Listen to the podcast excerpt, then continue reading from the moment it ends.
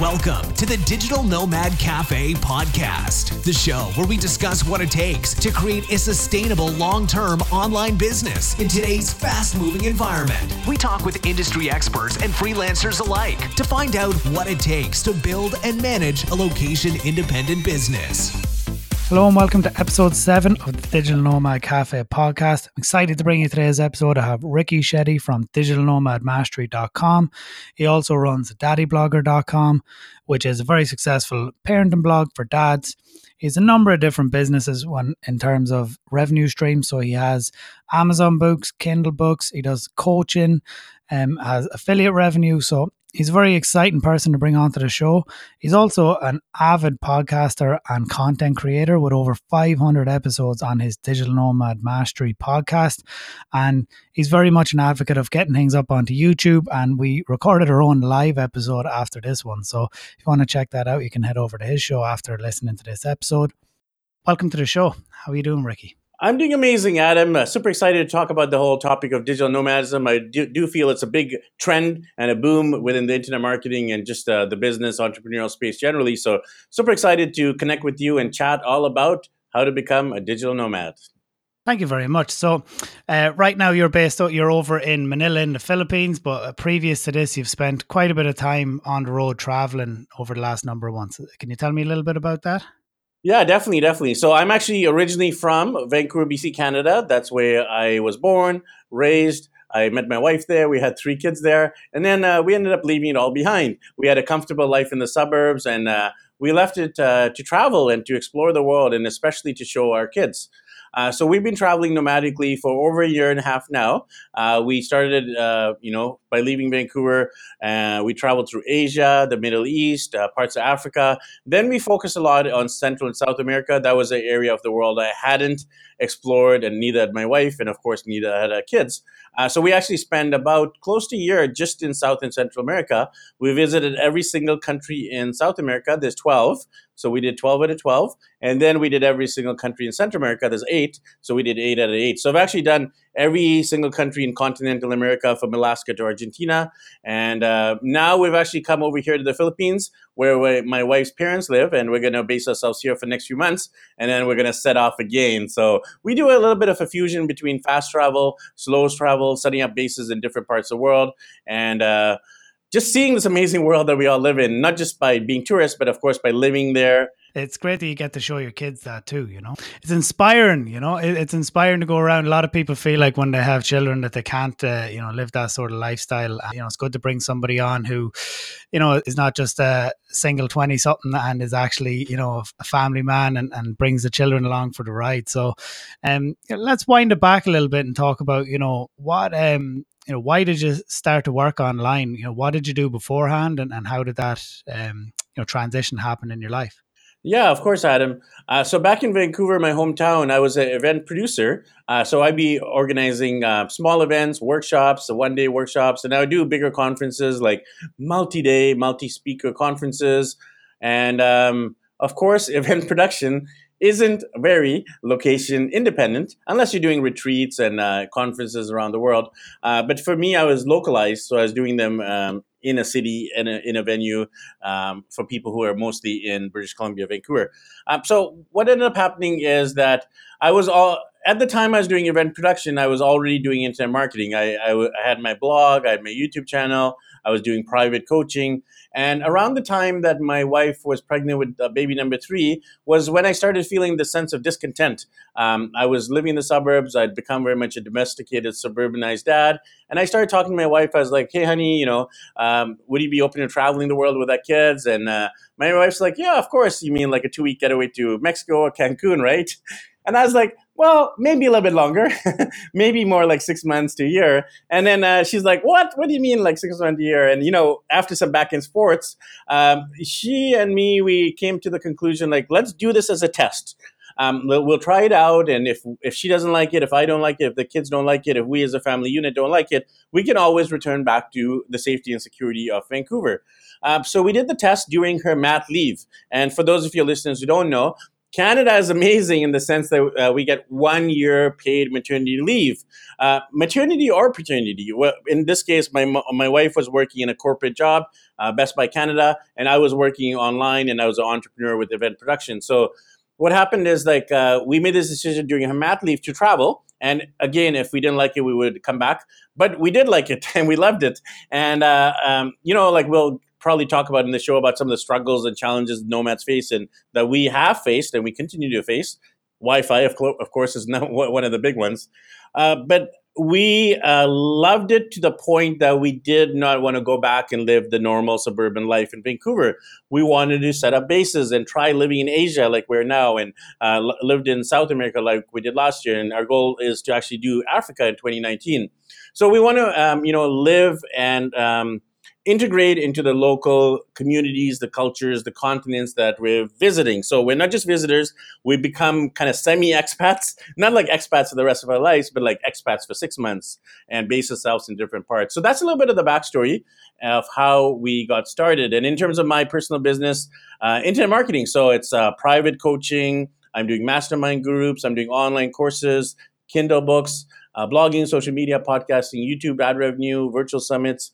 Uh, so it's very much a fusion, uh, multiple streams of income approach. And I, I, do believe that a lot of nomads um, should and um, I would recommend nomads follow this multiple streams of income approach just because you know sometimes uh, you'll be doing online uh, coaching and you might not have that many clients you need to have a backup like maybe you're doing sponsored posts well you need to have a backup and maybe doing youtube ad revenue but the youtube ad revenue isn't enough right so if you have a fusion approach of multiple streams of income coming from different places uh, you're going to be much more stable than if you're relying on one source of income and i know adam you have a different model where you're actually working for a company and they allow you to work remotely and that's even a stronger model in the sense you have that stable secure consistent, reliable income. So there's so many models, and I happen uh, to follow this multiple streams of income model.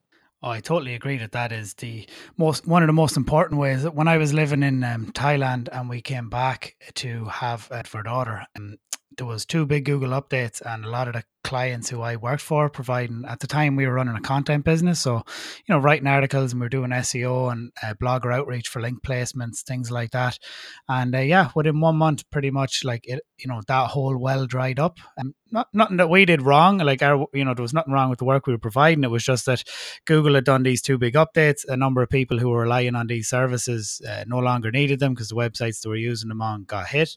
And yeah, I mean, you were just kind of it puts you in a bad position because you're on the defensive then, you know, and, and you're probably taking on, you can take on work maybe you wouldn't otherwise do, or, you know, maybe you, you price uh, out of desperation because you need, you know, you need, you need cash flow in. And, um, and this has been discussed on previous episodes. You know, it's really important to make sure that when when you're making your money, especially if you're traveling and, and you know doing remote work and the freelancer thing, to make sure that you're keeping a, a rainy day stash, but also like a hundred percent diversify your income and move into other areas, which is uh, primarily usually the affiliate model, or, or like you're saying, doing something like YouTube ad revenue. And you know, can we talk a little bit about when you when you first left and when you started? Because I mean, right now you've got a you know what I would call like a like it was a brilliant model. You know, you've got you got coaching, masterminds, Udemy, you got your you know YouTube podcast and then you got virtual summits. But when you started, when you first left, like what did that look like then? Were you did you go straight to coaching or did you like have a services based business because i feel like you know a lot of yours are a one to many model which is a f- fabulous model in that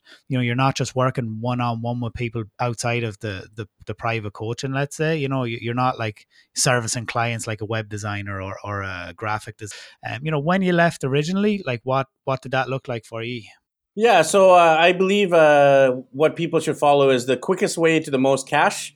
Um, so that depends for each person, right? So I look at it this way: when we left, um, I was already generating a part-time income through uh, my blog, through getting sponsored, uh, through my YouTube ad revenue, etc. And I was doing some uh, private coaching, but I hadn't uh, treated that as a priority. So I, I, shifted focus to the degree where I was not uh, doing uh, blogging full time. Like I was already generating a part time income from it. But I was like, if I try to uh, generate a full time income with blogging, how long will it take me to get the the most amount of cash, the quickest amount to the most cash? So I knew just from experience and talking to bloggers and knowing the industry that it would take longer to get a lot of cash as a blogger. Uh, whereas coaching, I knew that uh, just again through studying the industry and talking to people, I could get more cash at a quicker pace just by doing strategy sessions and um, adding value to people. And then when you do your free calls, people will see the value. And if they feel it's a good fit, they'll hire you for private coaching. So literally, I can do like five, ten um, coaching calls this week. And by next week, I'll probably, if I do 10 calls, I'll probably have one, two, or more clients, depending on how good I am. Uh, you know, the better you are, you could probably get more. Uh, so I looked at it like, okay, I need to um, get more money because just through uh, like we had savings, obviously we sold a lot of stuff. We were uh, getting uh, my wife's mat leave pay, and then we were getting my uh, part-time internet marketing income. So I was like, if we do this on these income streams alone, we're going to quickly run out of money. Then we're going to end up broke and uh, head back to Vancouver. So instead of relying on savings and um, you know kind of um, variable income, we I decided to be very intentional and focused about getting coaching clients. So um, I just started putting out there I'm a coach, and then I would uh, um, get onto media interviews. And again, I'm a coach, and I offer free sessions. And I would just reach out to my friends, and I'd be like, hey you know, I'm willing to coach you. I just want to get experience and uh, uh, testimonies and case studies. And the more I did it, I personally started getting confident and I was like, man, I'm good at this. Because, uh, like, when I first started coaching, and, you know, some of your listeners might feel, how can I be a coach and I'm not qualified? And why would someone hire me for coaching, right? You might have that little voice in your head saying those things. And I did have that voice. And even now, I do have the voice at times too. Uh, we all have that voice of uh, the inner critic, um, so to speak so you had i had to defeat that inner critic by practice. And the more i practiced the more confident i became. So now i can easily have a strategy session and uh, uh, show so much value that people will be like man this guy's good. I want to hire him right? So i've got to the point where i'm very confident in what i do in terms of the value i provide and in terms of the uh, results i've got for clients so the beginning was like uh, going back to that decision that i need to make money quick and um, enough that I can support my family. Um, so, and then maybe doing a, like a side hustle thing, right? So, if you're working a nine to five job, maybe start coaching as a side hustle and then build it up into uh, from a part time to full time income. So, hopefully, that helps any aspiring uh, uh business nomads out there when you approach doing the coaching, I guess a lot of people can get caught up in the um, oh, what would be the word, busy work. You know, like a lot of people can get caught up, you know, doing their logos and doing their websites, and then they have to have their social media all perfect and polished and lived in, and uh, you know, there's a lot of procrastination that can go into, uh, you know, be starting your online business or you know, putting yourself out there in a lot of cases. I think sometimes. So, um, you know, when when you approached all this, you know, do you feel like in hindsight now, you know, you that um, you know you just pulled the trigger and took action and, and figured that stuff out as you went along, or you know did you find yourself delaying and procrastinating on, on these things that can seem uh, you know they're not necessarily important. You know what's important is getting people on the phone in your instance. So what's your thoughts on that my thoughts on that are exactly what you just said. It's more important to get people on the phone, um, do the sessions, and then get the clients. You don't necessarily need a website for that. Uh, you can just post on your social media, like, "Hey, I'm looking to getting some coaching clients. Um, I want to get some experience. I'm willing to do some calls for free." And really, that's what I did. I would just like I did free calls at the beginning because I just wanted experience and um, uh, build up my confidence. And then, you know, you might start at a lower price point, like 50 bucks an hour, 80 bucks an hour, go to 100, go to a couple hundred. And then you go from sessions to more like programs, like three months, six months. And then you might want to go from like a lower price point to like a high ticket uh, coaching program. Um, so, in terms of like uh, what you mentioned about things like procrastination, you know, at the end of the day, we're humans. We struggle with the inner critic I talked about. We struggle with the procrastination as well. Um, so, and we also struggle with the things we're not good at, our weaknesses. So I ended up um, outsource. I actually outsourced a lot of the stuff, like uh, especially the admin or the graphics, the website, the editing stuff that I'm not good at. I outsourced them um, to. I have a team in Venezuela. Uh, I have some people in India and here in the Philippines that can do these things. Um, so I outsource a lot of that stuff. And in terms of procrastination, I find um, like when I'm doing things like uh, Kindle books, like I have like seven books. Uh, how did I write seven books in seven months about the seven continents? Well, I put it on social media. I just say, hey guys, I'm going to publish my book on Father's Day of 20 18, right? So because I put it out there, I'm accountable to meeting my goal. So that's a little bit of how I overcome procrastination. Of course, um, having a coach yourself or having an accountability partner, a mastermind group, those are all some great ways to overcome the procrastination within us. Uh, putting stuff in your calendar as a non-negotiable, uh, that's also important. So those are some tips in terms of how I've been able to overcome my own de- desire to just be lazy and procrastinate. Oh, I feel you. I mean, having a having a business coach is, is, is very important. I mean, look, I know not everybody's going to have one, but it, it's it's even just having those accountability partners is extremely important. I feel because it's too easy, it's too easy to just put things off, and you know sometimes you don't hold yourself accountable. And you, you know, while you might work your ass off and stay up late and get up early and do all these things for let's say client work, oftentimes you know you leave your own stuff sitting there and not work on it because you're like, oh, I'm too tired after doing all the client work and you know when you have your business coach or or um, somebody mentoring you, obviously you know those are the people who when you're showing up every week and you're like, come on, we talked about that sales page and it's still not done. What's going on? it's you know they hold you accountable and um, you know I, I feel like um, it helps. You know, it helps a lot of people, and um, so you, you hit there on a little bit around uh, growing and scaling teams. So, you know, did it take you long to realize that you were going to, you know, you needed some help uh, with all of this? Like, you know, at what point do you feel that, you know, from when you left, you started doing your coaching, you were building up your portfolio, you know, you were, you were doing these things to help generate the generate leads and generate social proof. You know, at what point did you start looking to outsource, or did you feel, yeah, I'll, I'll leave it there, I guess. Yeah, absolutely. So, um, in terms of my personal shift, so I went from like working corporate to working as an entrepreneur uh, to becoming a digital nomad. So that shift from employee to entrepreneur to digital nomad, um, that uh, was a long journey and a lot of struggles and challenges and difficulties, especially financially. So when I shifted to be an entrepreneur, I was very much the solopreneur. Um, that's the term a lot of people use: solopreneur, solo entrepreneur, solo business owner. And when you use that term, it means you're doing everything yourself. You have your multiple hats. You got your admin hat, you got your accounting hat, you got your marketing hat, you got your sales hat, you got um, you got like branding hat, etc. Right? So what you need to do as a solopreneur is start handing those hats off to people who are better at you. Like I'm not highly skilled at admin or accounting. I'm not highly skilled at uh, website design or graphic design or video editing or audio editing. So instead of me spending a lot of time, energy, and effort figuring out how to design a website, figuring out how to do social media graphics to Canva, uh, figuring out audio editing, um, through GarageBand or something like that, I could obviously spend time and watch videos and learn. But instead of doing that, I started delegating. And um, a lot of people might say, I don't have money to delegate. Um, so there's a few ways around that. What you can do is a trade or barter model. Uh, so for me, because I was good at like uh, coaching, I would trade my coaching for someone's video editing, for example, or uh, they would write, uh, they would design logos and websites and graphics for me, and then I would write a blog post about them, or we would do a barter or exchange, and that helped for by me not having to pay directly cash in it, and they didn't have to pay me, so it was very much a fair value for value. Um, so that would be my suggestion if you don't have uh, the money to hire someone. And then my other big suggestion, if you don't have my, uh, money to hire local in a Western country, is to outsource. And of course, outsource has a point of contention. A lot of people be like, "Oh, you know, why are you giving all the jobs to someone overseas?" Well, if you're using a smartphone or a laptop, you're already outsourcing, right? To some degree, indirectly, you're outsourcing. Uh, the technology we're using now, it's been outsourced, right?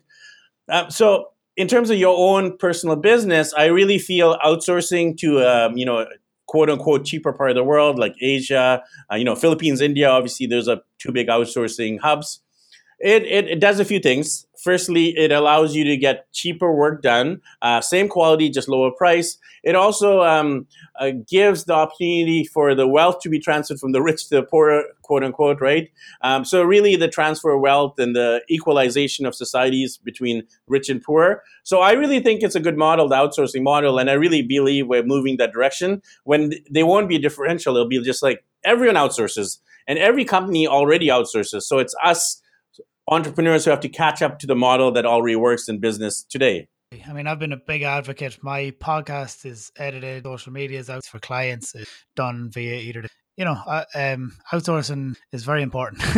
you can't get caught down because, I mean, there's a book, what is it, The E Myth Revisited. You know, I think it's a fabulous book. If people haven't read it, I highly recommend you read it. And it describes uh, the technician, the manager, and, and the business owner, and how if you're always the technician, as in you were always the one in the website, doing the edits, doing the admin, writing the posts for social, like you're talking about, you can't evolve to being the manager or the business owner because you'll always be down in the trenches doing doing the work you know the work that needs to be done and you eh, you don't get out of there to free up your your time and, and your your effort into the more higher level things that can move the business forward. Maybe that's sales or you know something like that where you, you might actually grow. If you're constantly stuck in the the model of technician doing the work just it's very difficult to grow. It's, that's where i love the barter model too to be honest with you. I mean in thinking about it, I've done it, but I hadn't thought of it as a like a method of exchange. If you understand what I'm saying, mm-hmm. I think it's um it's a fabulous business model to if you're starting out and like you're saying, if you have a skill and you can you can trade it and you know to get the ball rolling on things, I think it's a, a very clever way to position yourself. Yes. So speak so speaking of social media and all these things, so what do you feel looking back now over the last year and a half, you know, what do you feel? Which social media platform has been the most beneficial for your business in helping grow your following and drive traffic to your? You know, the honest answer to that, it hasn't been just one. Um, so it has been, it has actually been a combination of all of these different uh, modalities together that has helped me become a successful social media influencer. So let me kind of explain and elaborate what that means. Uh, so because I'm doing blogging um, because I'm doing social media, because I'm doing podcasting, and I'm doing YouTube, I'm actually reaching different types of people with different learning modalities. So some people love to read. Well, I have daddyblogger.com. Some people love to listen to podcasts. Well, I have digitalnomadmastery.com. And then um, some people love to watch videos. Well, I have my YouTube channel. And then I'm also quite active on social media. So I'm active on Facebook, Twitter, and Instagram. I do have LinkedIn and Snapchat and Google Plus and Pinterest and all the other platforms, but I've chosen to focus uh, predominantly on those three. Uh, Facebook, Twitter, Instagram. Uh, but what my uh, suggestion here is that uh, I, I, I, look at the term as like flooding the internet. So flooding the internet means you want to be uh, effective, efficient, and um, productive in, in terms of social media, blogging, podcasting, YouTube, and not taking a lot of time. So a lot of people make this false assumption that okay, if I'm on multiple places, it's going to take a lot of my time.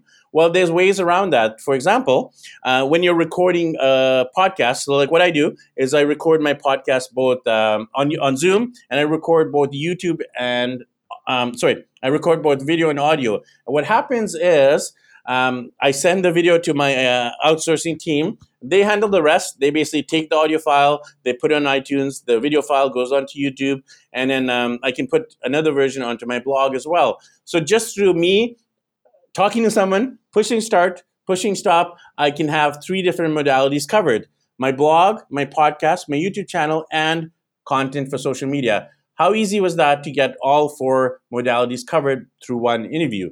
Um, so I just wanted to kind of like uh, break the assumption that it takes a lot of time to do blogging, social media, podcasting, YouTube, because that is a myth that's been, you know, that people believe. Uh, the way I described it, if if you guys wanted to become podcasters, for example, then just follow the approach what I was suggesting. You know, record both video and audio, put the video on, on YouTube, put the audio on iTunes, um, take the audio and uh, transcribe it um, put the highlights to a blog post, and of course, share those things on social media. And then you're going to reach a whole bunch of people in a whole bunch of different ways. And that's going to allow you to build your platform, your following, and you're going to see which works best. Like if you're finding, okay, I have the video version, but it's not getting a lot of traction on YouTube, then maybe you should focus more on just the audio version. Or if you're putting it onto blog and it's blowing up on the blog because you're getting um, Google ranking, because you have all these blogs coming out regularly, um, then do that. Or if you're finding not a lot of people listen on, on iTunes or YouTube or my blog,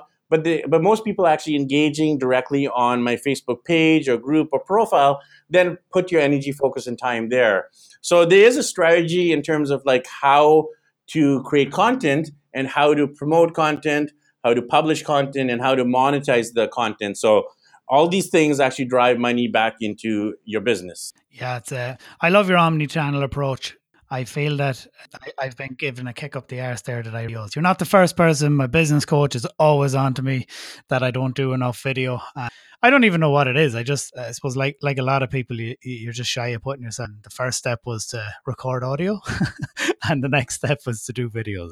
It's it's a powerful approach, and it, it's about having that team there. I, I 100% agree with you that um, uh, like building and running a podcast just to hit on that a little bit because I, i'm literally in the you know early stages of such a thing. So i mean this is episode seven of the podcast.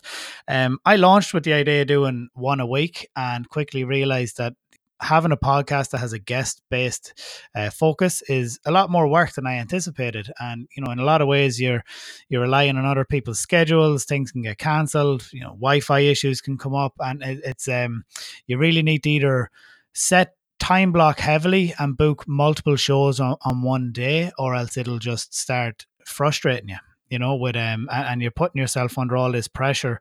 Um, that's, I, mean, it's warranted if, if you feel it is, but at the same time, you know, it's, it's not something I wanted. Like, I want to enjoy this. I enjoy talking to you. I enjoyed reading your way. I love what you're doing, and you know, I want it to be that enjoyable exchange of ideas and of experience. You know, and for those people who are listening, so that they can listen to what you're doing, you know, a bit of what I've done, and you know, let's see if they can a- apply some of it to their life, and um, you know, if it helps them in this journey in this path to becoming a digital nomad or to get a remote position in a company or you know whatever that is, and um, I feel that you don't want to apply unnecessary pressure to yourself but it's definitely a great model to have the team. So just can i just dig into that a little bit more? Do you have one team who manages all of that for you or do you have multiple teams you know so like how, how does that look in terms of editing the audio making the video posting the social media? Is it one team one company or is it a series of individuals who are connected through like let's say a no, one team, one team, one team. I definitely encourage everyone to create one team.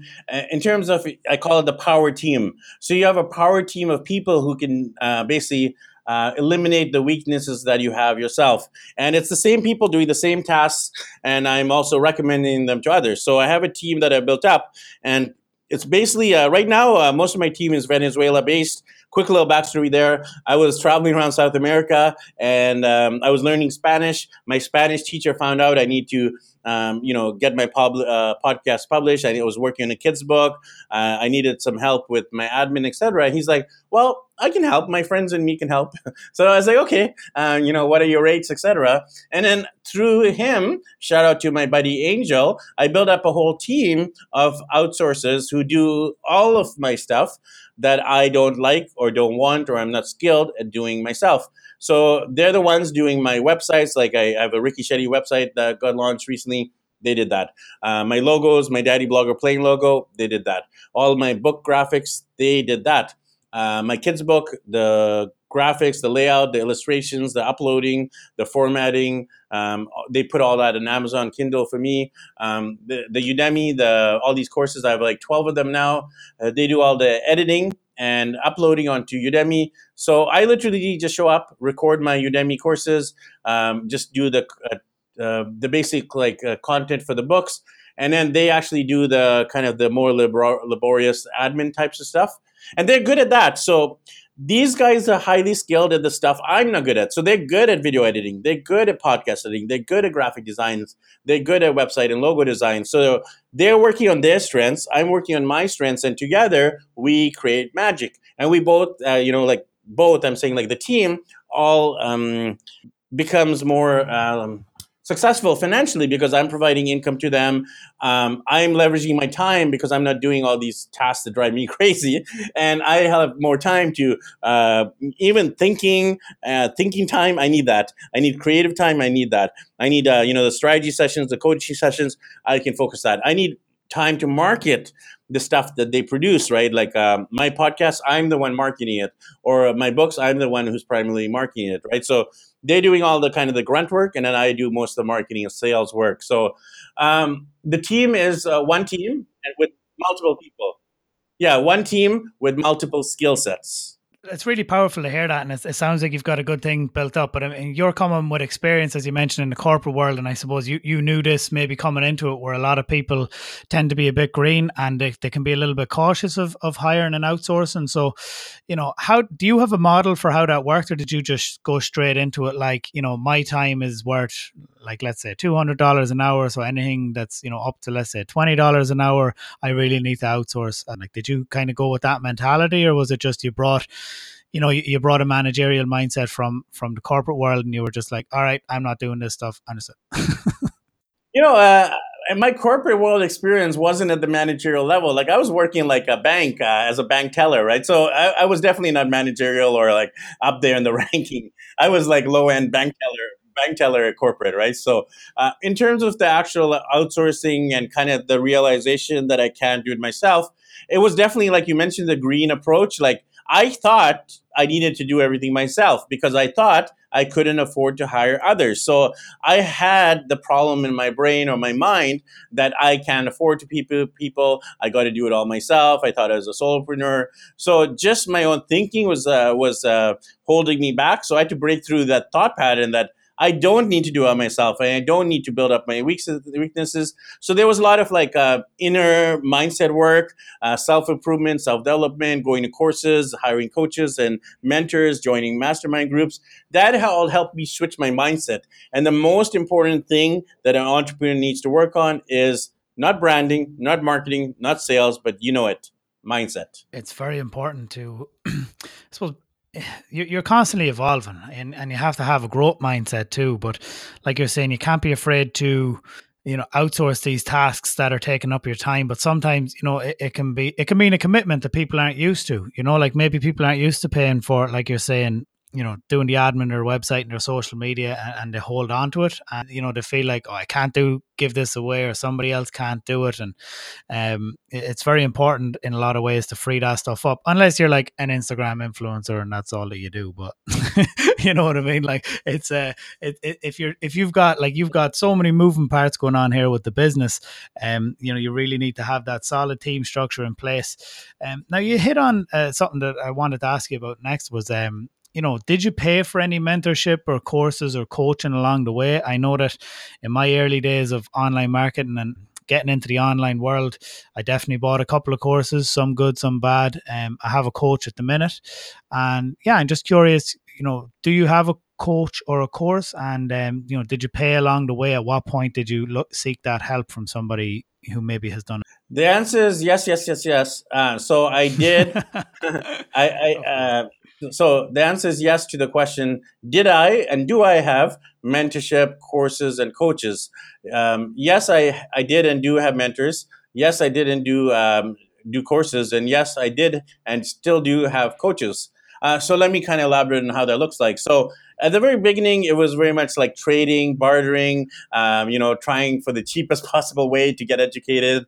Uh, you know, even volunteering, like this is a great way actually to uh, get into events. Uh, I couldn't afford to go to a lot of events.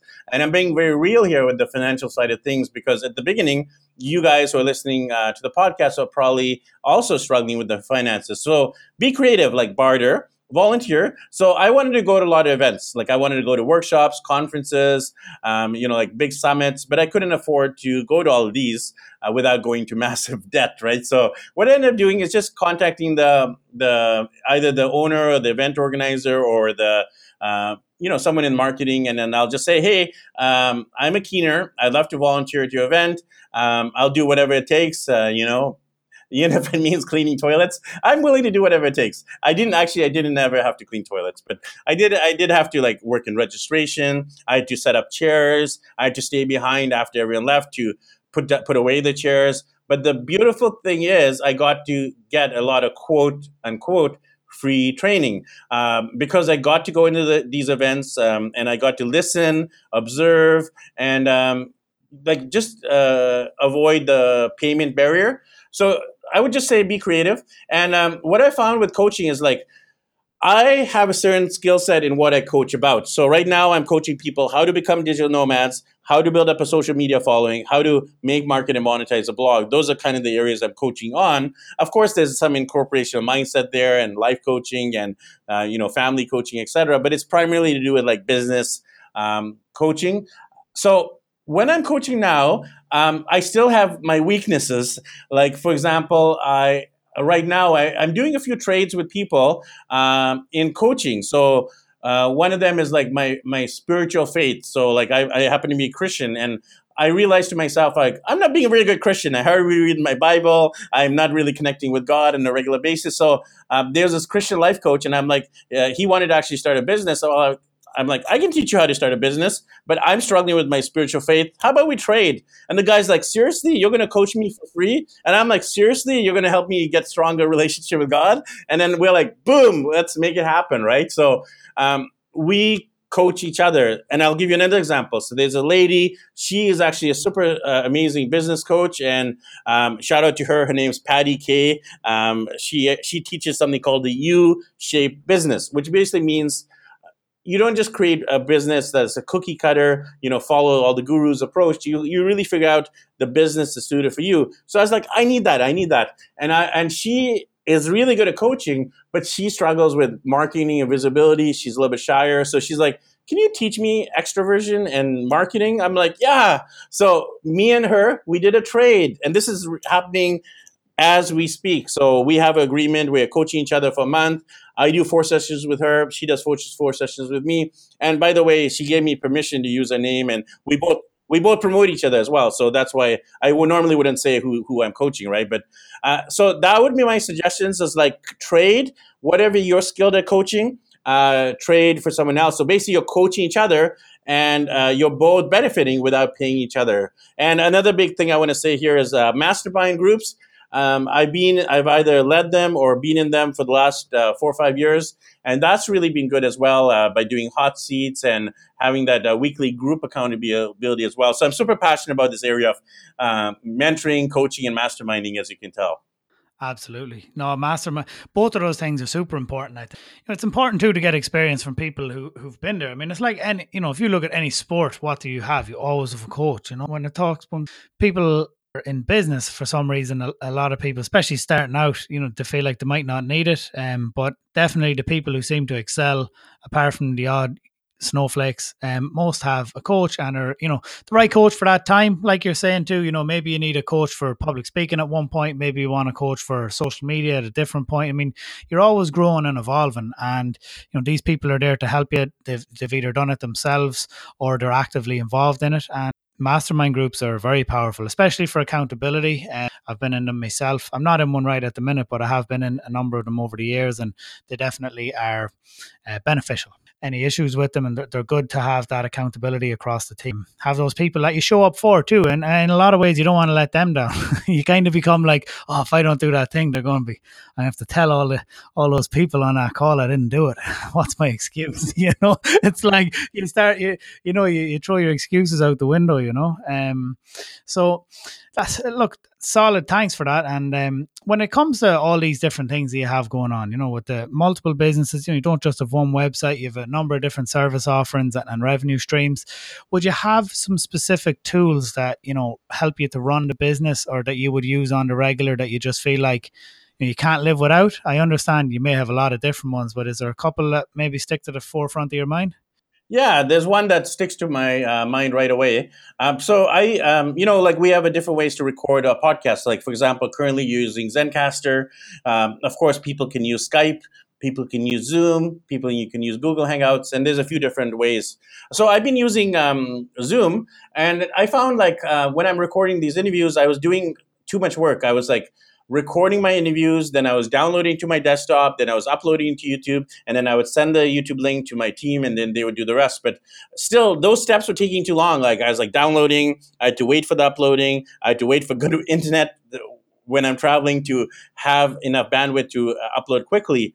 So what I ended up doing is like um, on Zoom, there's a free version. There's also a paid version, and the paid version is quite cool because you can actually live stream directly when you're doing the interview onto YouTube or onto Facebook.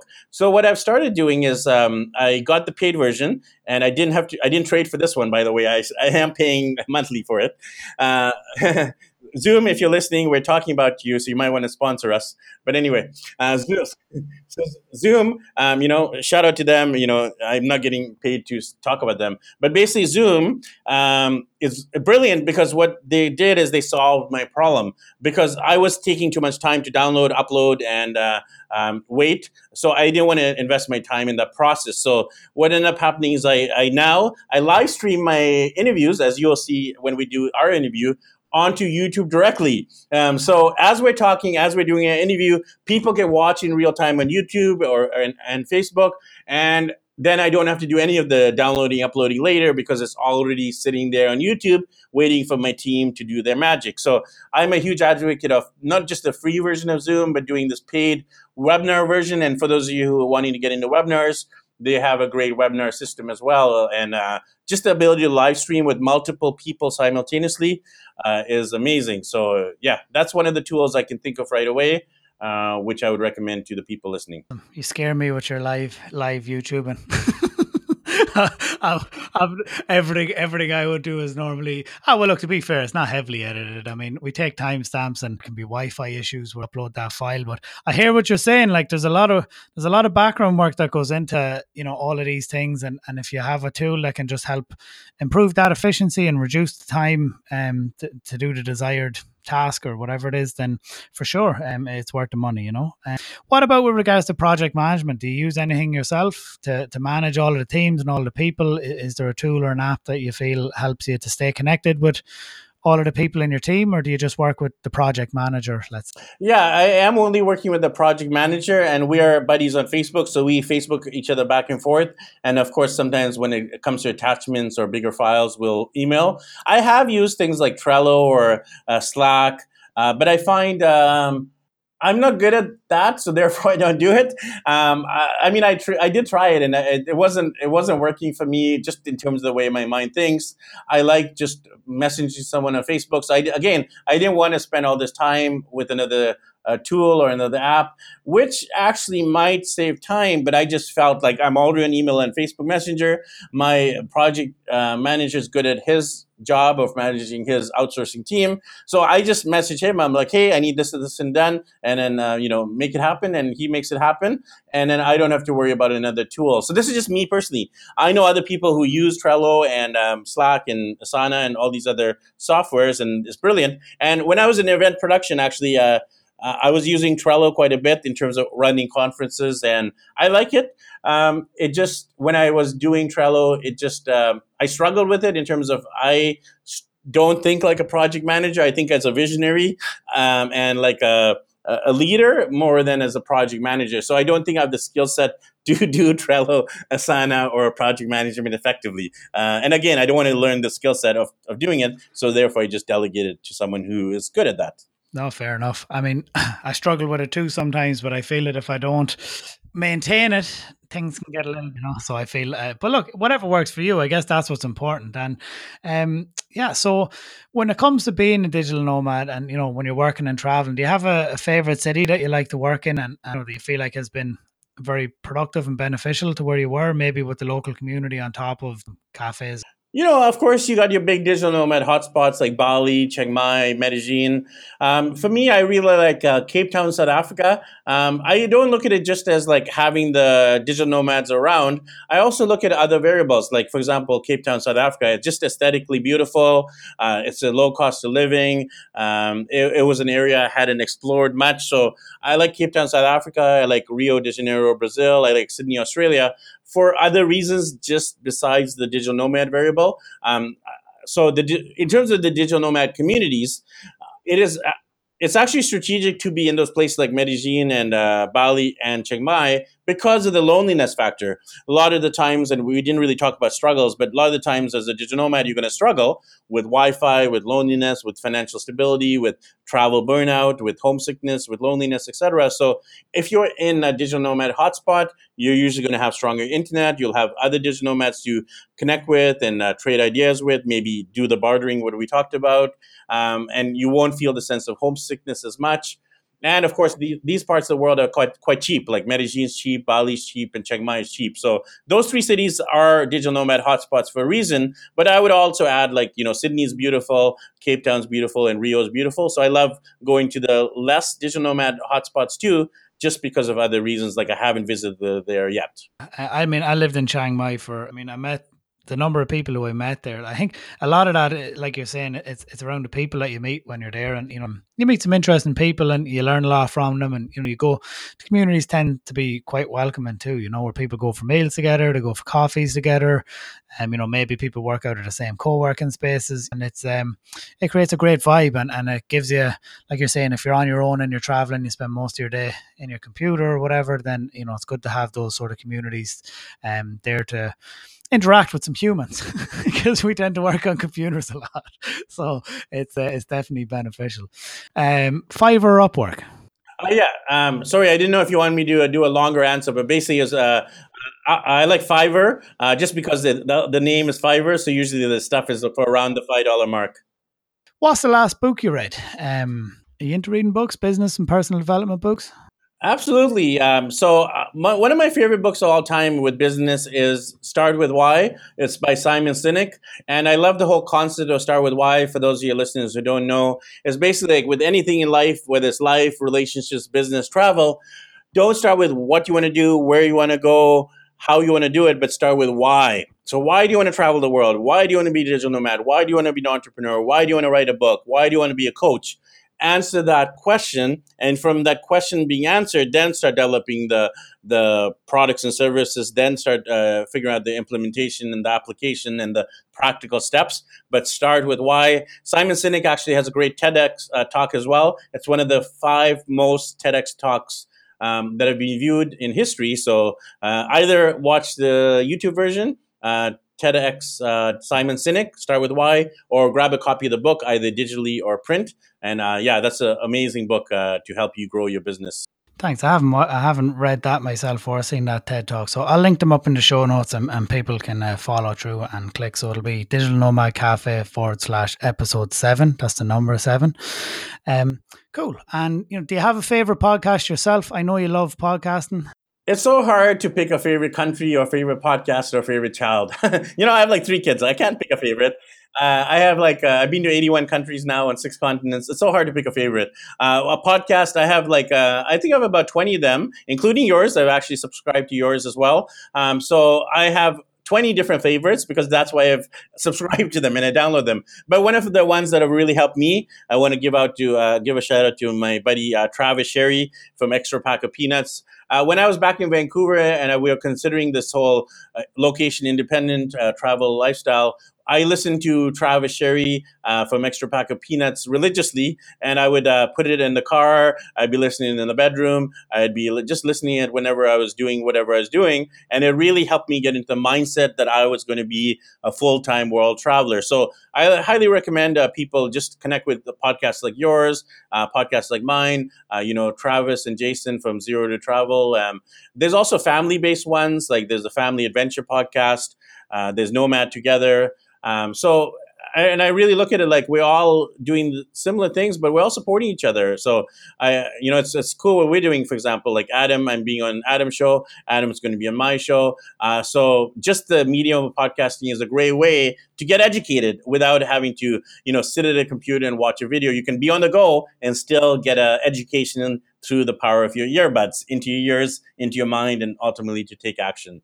So those are some of my favorites. That's awesome. Can I just hit on because I seen something interesting. I was going through your social media yesterday, of course, you know, creeping on you before you became a guest, and um, excuse me, um, I've I seen a very interesting uh, post on your Facebook, and it was around uh, you know there's 260 million blogs out there. There's about a quarter million podcasts on iTunes, and only half of those are active, as in uploaded an episode in the last three months. So, I mean, if people are out there and they're they're, they're bloggers, let's say, you know, and they're listening and maybe they have a blog, could be a travel blog, could be a, you know, business blog, could be what, you know, whatever their blog is about.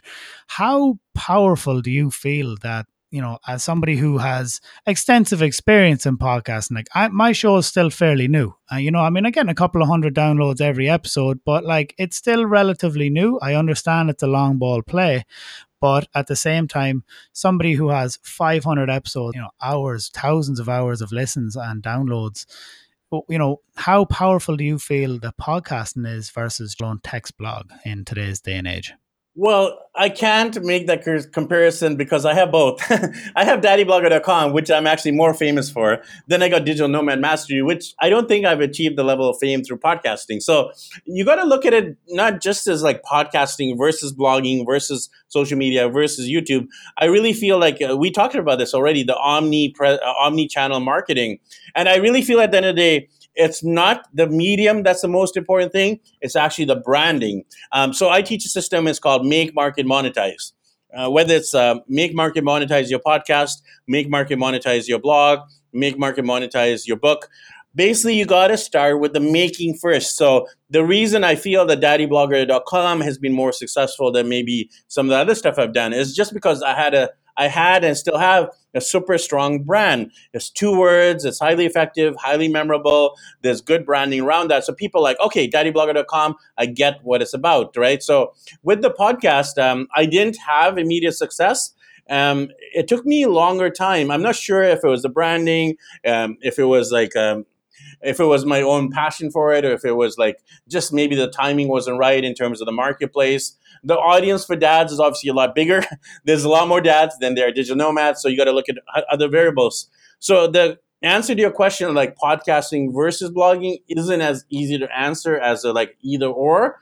I do believe you need to do both because I just want to say this with podcasting podcasts and YouTube videos don't get ranked by Google directly just for the video and audio content alone. They do, like, for example, YouTube videos get ranked uh, on Google because Google owns YouTube, but it's usually to do with the description, the titles, the, the tags, not just on the video content alone. It's not like there's spiders who are watching all these videos and they're uh, ranking it, right? So it's really important from an SEO perspective to also have uh, written content because Google still is ranking um, things like blogs, websites higher than podcasts. So when you, uh, I mean, generally this is a general rule like i don't want to say it's like gospel truth here but when you go to like google when you search for something usually what's going to come up is a website or a blog or a video. Podcasting hasn't been as highly favorable on google yet.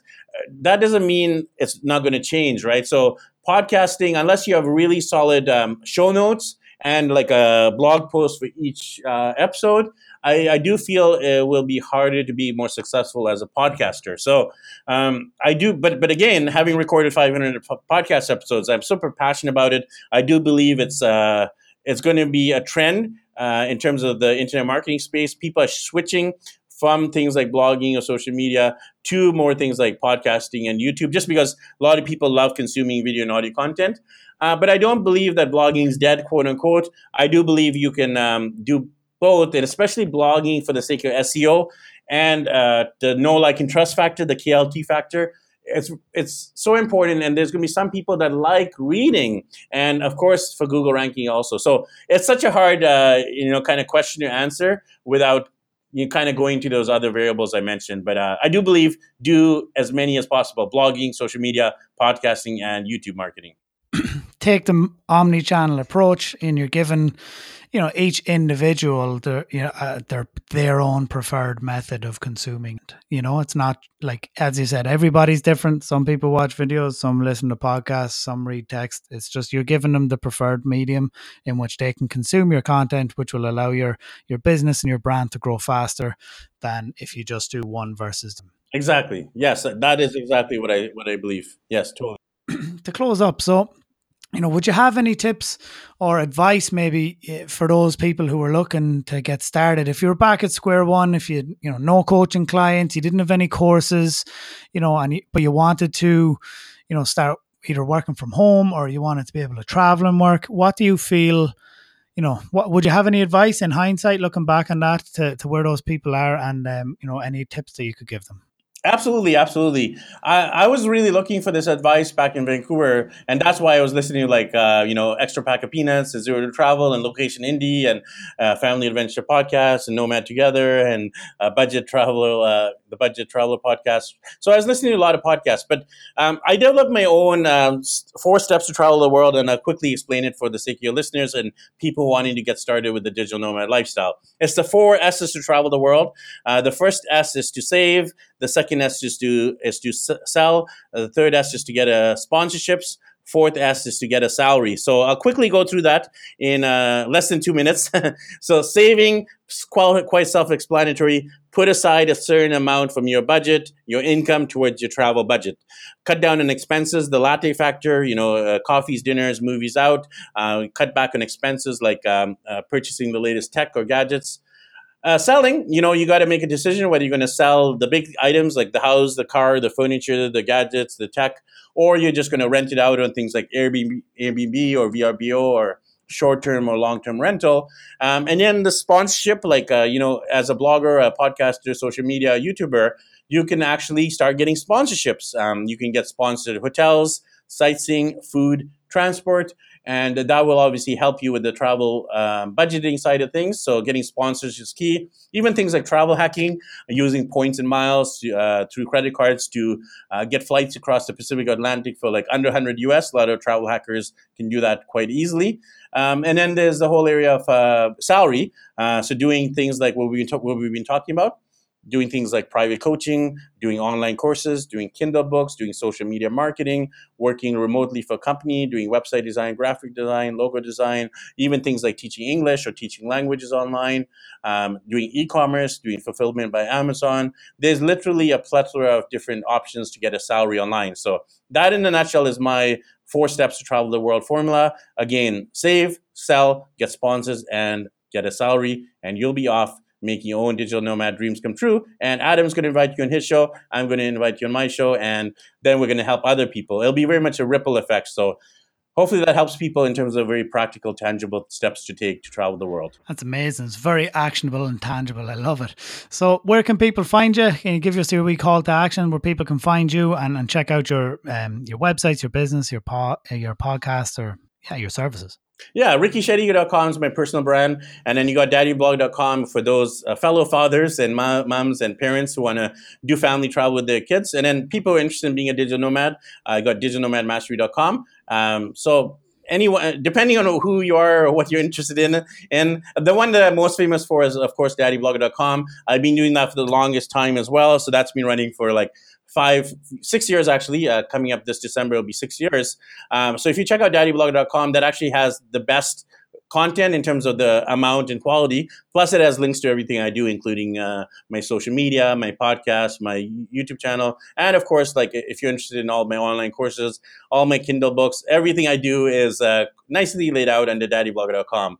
So there you go. Uh, check it out, and I'd love to connect. Ricky, thank you very much. You're awesome. Thanks for taking the time to come out uh, out of your day in Manila in the Philippines to come on this podcast. And I'm sure our guests found this episode both inspiring and informative and actionable. Thank you.